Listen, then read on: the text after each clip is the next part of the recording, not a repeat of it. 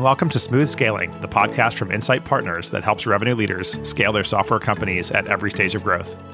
I'm your host, Jeremy Donovan, and today I'm once again speaking with Natan Pollack, Vice President of Revenue Operations at Mambu, a cloud banking platform that empowers its customers to deliver modern financial experiences to everyone around the world in the last episode, we talked about go to market strategy, particularly in bringing a financial services SaaS application to market through attorneys in Lithuania. So, pretty specific, but broadly generalizable. And today, we're going to be talking a little bit about how to develop a commercial playbook. So, Natan, welcome back to the show. Thank you very much, Jeremy. Glad to be back. All right, let's do it again. So let's go into the commercial playbook and and can you help explain a little bit of you know the the what and the how and the why of that and how that had a major impact on revenue performance. Yeah sure. So i guess setting the stage here i joined mambu when we were about 250 people big and through my last three and a half years we've grown close to a thousand people. And so i joined the revenue operations or the commercial operations side of the business quite early on in our hyperscale mode. We had raised two big rounds of funding. We were hiring like crazy, new management layers, different team structures, and we were essentially setting up for what would look like a you know a, a, the startup to the mini enterprise in a couple of years' time. With all that team growth and all that new structure and, and, and ways of thinking, it can be really confusing for an organization. Who does what? How do they do it? How do we think about go to market? And it was the first time where we needed to think about right, this probably needs to live in a, a, a, single source of truth somewhere in our organization. And that's what came to be our very first attempt at creating a, a commercial playbook, which spoke about all the key pillars of our commercial organization. Just for context, prior to the the 250, I guess you were employee 250 plus or minus. So prior to that, was there any sort of a codified playbook in place? There were bits and pieces around the organization. So, you know, there was some some material that existed, you know, for the customer success team, some material that existed for the sales team, some for the partnership team, but no single document that brought it all together that would give a new joiner, and we were about to have many of them, a end-to-end version of how does this commercial organization work together? What is the glue that keeps all of this ticking? Yeah, and you mentioned, I think, a phrase there, single document, and I think there's a bit of a, a debate ish of, of sorts around is a playbook is a is a revenue playbook or a sales playbook a document or is it a collection of documents? So can you kind of expand a little bit on on your thinking and approach there? Yeah it's a great question and one that we dealt with in the creation of this playbook. You obviously have a lot of detailed deep information in each particular team right? And a playbook if you don't want it to be 300 pages long, have to call out the most important points, but give people the directory or the, the place to find the detailed information if they're interested to go deeper. And so we took the approach of, you know, creating chapter summaries, if you if you would call them that, with a small amount of information that we believed every person in the commercial org or the product org reading this would need to understand why and how this works a hyperlink to the playbook for that specific department or function if they wanted to go deeper. I think I've referenced it on the on the show before, but I'm a, a big fan of the GitLab sales handbook. GitLab puts, I think, there a handbook basically outlining every part of the way that they operate their business in, in semi open source. I'm imagining you know something in notion or some other some other tool like that where you've got these chapter summaries and then you can hyperlink out to to other assets. Is that the approach that you took to building this out? Very similar. I've seen the gitlab ones and i agree they're fantastic. We use that as a bit of a reference architecture. But yes you know running through all the different key functions and teams and, and gtm strategies with links to more detailed documents and often you know there were still questions that weren't answered and then we would list the relevant person in the organization who you could reach out to. And for new joiners and those that were trying to orientate themselves quickly and ramp up fast, this was a really helpful way to get a lot of their questions answered and, and get them as productive as possible, as quickly as possible. One of the challenges I've seen with playbook assembly is you build this this monster, right? And and it's even if it's short with chapter summaries and links, it's main link maintenance and and chapter maintenance is still is still a headache. How, how do you go about ongoing maintenance so it doesn't just become shelfware? You're asking a great question and one that we're still dealing with today to some extent. There are a number of great platforms out there for content management. You ultimately need a you know a champion or a content owner that keeps us up to date. Our, I guess, uh, very basic attempt was to release a semi-annual update to the document, and that you know solved for I'd say 80 to 90 percent of the problem. But yeah, there's always 10, 20 percent that you know is out of date and that needs to just be explained in, in in real time. It's actually it's a really it's a really good tip. I mean, I think there's the the best intention is continuous updating but the reality is, when you have a continuous updating philosophy, I think thing that you're more likely to fail at maintenance. Whereas I, I, think to your point, if you have either a quarterly cycle or a twice a year cycle, that there's a commitment that you know everything will get reviewed and and updated and tweaked and adjusted, then I think you're far more likely to be successful. So I, that's a, a I think a, a brilliant tip. You mentioned new joiners too, who are have access to the playbook. How does this tie to enablement and, and onboarding? Yep, it's a great question. So, you know, new new joiners at Mambu would uh, typically go through a, a onboarding process, like an onboarding bootcamp, if you'd call it that, where they would hear from a number of key stakeholders across the organization. So, you know, product, legal, finance, commercial was one of them and those uh, sessions would obviously be you know short because they had to go through a, a, large amount of content but we would often reference the playbook as a piece of material or piece of content that would help them get additional context if they wanted further information after that bootcamp. So it would be a supporting document uh, after I did a 20 minute introduction on the commercial org to those new joiners. I assume a lot of that growth from 250 to over 1,000 employees happened in the midst of the pandemic. And I would assume that changed potentially your your hiring profile. Are are you guys more remote or are you hybrid? Yeah, the, a lot of the growth did happen during the, the pandemic, and it's obviously creates as you know an interesting dynamic because a lot of the colleagues that have joined in the last year or two you've never met in that time period. Um, it's an interesting way to see how organizations create a culture with you know, humans that have never met each other in real life. We had obviously fully remote at the start of the pandemic, but we're back now to, I'd say, a hybrid model. There are some guidelines in place, but I'd say largely in reality, those that want to come into the office and find value in coming into the office do.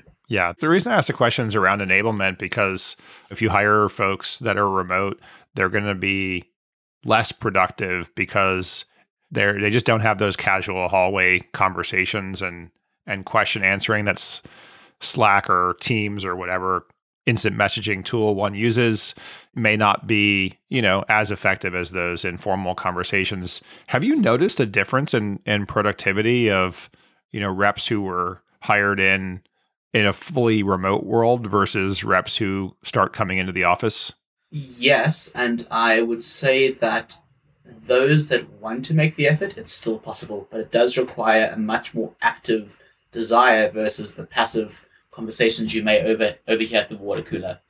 One of the strong pieces of advice I give to anyone joining the organization is to always spend time with SDRs or BDMs or inside sales because those are the people that are having the most raw, unfiltered conversations with prospects that are hearing about your solution for the first time. And so, irrespective of where you sit in the organization, it helps orientate you to understand why people are interested in your product and what are their immediate you know objections to the product or rumors they're hearing in the market and so i do believe that if you are active and you want to orientate yourself and ramp up quickly whilst those water cooler conversations are, are less available in a, in a hybrid or remote working environment there are still ways to, to do it actively yeah i've often thought it would be a very interesting experiment to have every new hire in a company be an sdr for a week or something like that. It's oh, I'd love it. When I was actively operating, I would always set aside maybe a week, a quarter in order to pound the emails and the phones. And if you want to get your your ego back down to a normal size, be an SDR for a week because you know you think you're so smart and you you draft these amazing emails and you and no one responds or you make these phone calls and people hang up on you. Uh, it's definitely a humbling humbling experience to do that. Yeah, I guess the alternative to that is if you have a conversation intelligence solution that's recording your calls, then you can, you know, listen to those periodically. I, I think marketing is great at listening to the calls product sometimes, but it, it has to be part of the part of the culture of the company to make sure that there's regular, you know, regular call reviews. Yeah, I agree with that. So it, you know, you mentioned that you know GitLab was a little bit of the inspiration for the playbook. So coming coming back to that, I'm just curious what if someone's going to build one of these, what elements should should go in there? What what are the chapters? So it differs company to company. I can share a bit of you know some of the things we thought about. So you know one of the key things is you know how do we look at our market? You know, how do we break down our, our TAM, SAM, CAM? What is our CAM? And when we speak about our CAM, our constrained addressable market, what factors go into that evaluation? So people start understanding if we believe we have X million in you know, in Germany or X million in, in Canada, how did we get to that number and what are the factors we considered? So everyone's on sides when we talk about a market opportunity. I've noticed, by the way, uh, some of our most mature portfolio companies, and it's quite rare, will have a CAM number, whatever, or they might call it total available market or whatever, but on an account by account level where they've estimated the account potential. That that I think is just a, a tip for folks to aspire to because that helps so much with account prioritization especially for white space in existing accounts. Yeah, agreed. So you said uh, one of the chapters then was the the TAM SAM CAM approach. What what other chapters belong in the in the playbook? So we do a fair amount around our sales process. So what does it mean when we speak about a lead? How does it get handed over into an opportunity? What is the qualification criteria? And then once it's into an opportunity phase, what are the different sales stages and the criteria we look for, or the stage gates, as they go through that different sales stage that a an account executive needs to consider. And what are all the different teams, you know, the, the, the solution engineering team or the customer value team that get involved at the different sales uh, stages that need to add value. So people very quickly start orientating, oh, I've heard of this particular team, I now understand where and why they get involved at a particular sales stage. And what are they measured against? What are their KPIs? With respect to i guess some of those processes right there's obviously pre-sale processes but when you started the journey you'd also mentioned that there were bits and pieces around for customer success and and other functions. Did you end up pulling those bits and pieces of process in from you know not just pre-sales but post-sales as well? Absolutely. So there's a whole you know a whole chapter around uh, existing customer accounts how do we segment those accounts? You know, you have your A, B, C, D accounts, and you have different managers managing more complex accounts. You have one manager managing multiple more simple accounts. What does it mean to classify an A account? And really, the intention here is to give the audience a, a high level understanding of how does our end-to-end process work. As I called out earlier, if they want deep, detailed information and how we, you know, run a QBR with an existing customer of a B account, there's a, you know, a hyperlink to go into that level of detail further on. And worth possibly calling out, I guess the other chapter, which makes up quite a large part of the, the playbook, was uh, the different teams that exist. So, you know, the partnership team, you know, the customer success team, the marketing team. What are the different functions within the, those teams? What are their KPIs, and that's a really important piece that we wanted, you know, the organization to understand what motivates this person to behave the way they do, and who are the, the leaders of these teams. So if you have any specific questions, who do I have to reach out to on Slack to to get my answers?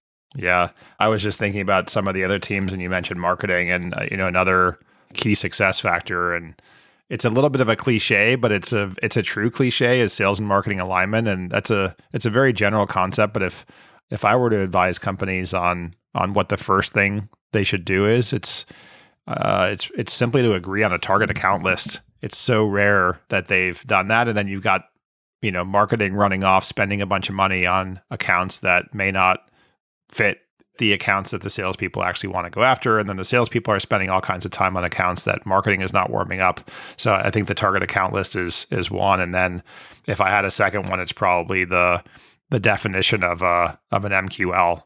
But just to get started, I think if you want to solve this sales and marketing alignment problem to the 80, you know, 80 20 percent, that's that's a good start. Would you add anything else or those are are those good ones? I think these problems are pretty consistent across most you know, startup and scale up orgs. Yeah, I think that alignment is something that is always going to be a bit of a challenge. But as you scale up, it becomes more of a challenge because you get new stakeholders that come from companies that have different definitions And so you get a lot of strong opinions at the table. So having, you know, a, a source of truth that you can quickly turn to and say, you know, well, we've agreed on this actually six months ago, kind of goes, ah, maybe it's not my way, but there's been some sort of discussion and it, it's not an, an, ongoing conversation forever that takes up the majority of the airtime in, in, in meetings and you can then spend your time focusing on, on more collaborative tasks. Well, I think some of the key success factors in sales playbook design, right? What what is the overall architecture?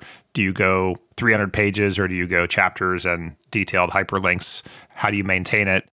I think the key is it's a collaborative document. So you're going to have a quarterback like I was in creating this document, but the content itself needs to come from the subject matter experts.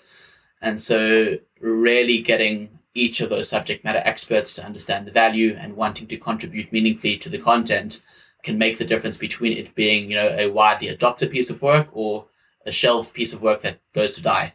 And so it does take a lot of coordination. It does take a lot of internal selling. But once those stakeholders have contributed meaningfully, they also then feel a, a, sense of ownership to then go promoted within their own teams. And so you're creating advocates across the organization for what can then become a very powerful piece of work uh, that is referenced for, you know, many, many months to come. I like to think of strategy for anything as people, process, and technology in that order. And it's it's telling, right, that we talked very little about technology when it came to playbooks and a lot more about governance which is process as executed by by humans and owners and champions and subject matter experts and so forth. Well, Natan, once again, thanks for sharing your wisdom on on yet another topic. Really illuminating conversation around sales playbooks today. Thanks for being on. Thank you, Jeremy. Pleasure was all mine. Thank you for listening to the Smooth Scaling Podcast. And don't forget to subscribe, leave a review, or tell a friend. For more information about the topics we discussed today, check out the Insight Partners blog at insightpartners.com slash blog. See you next time.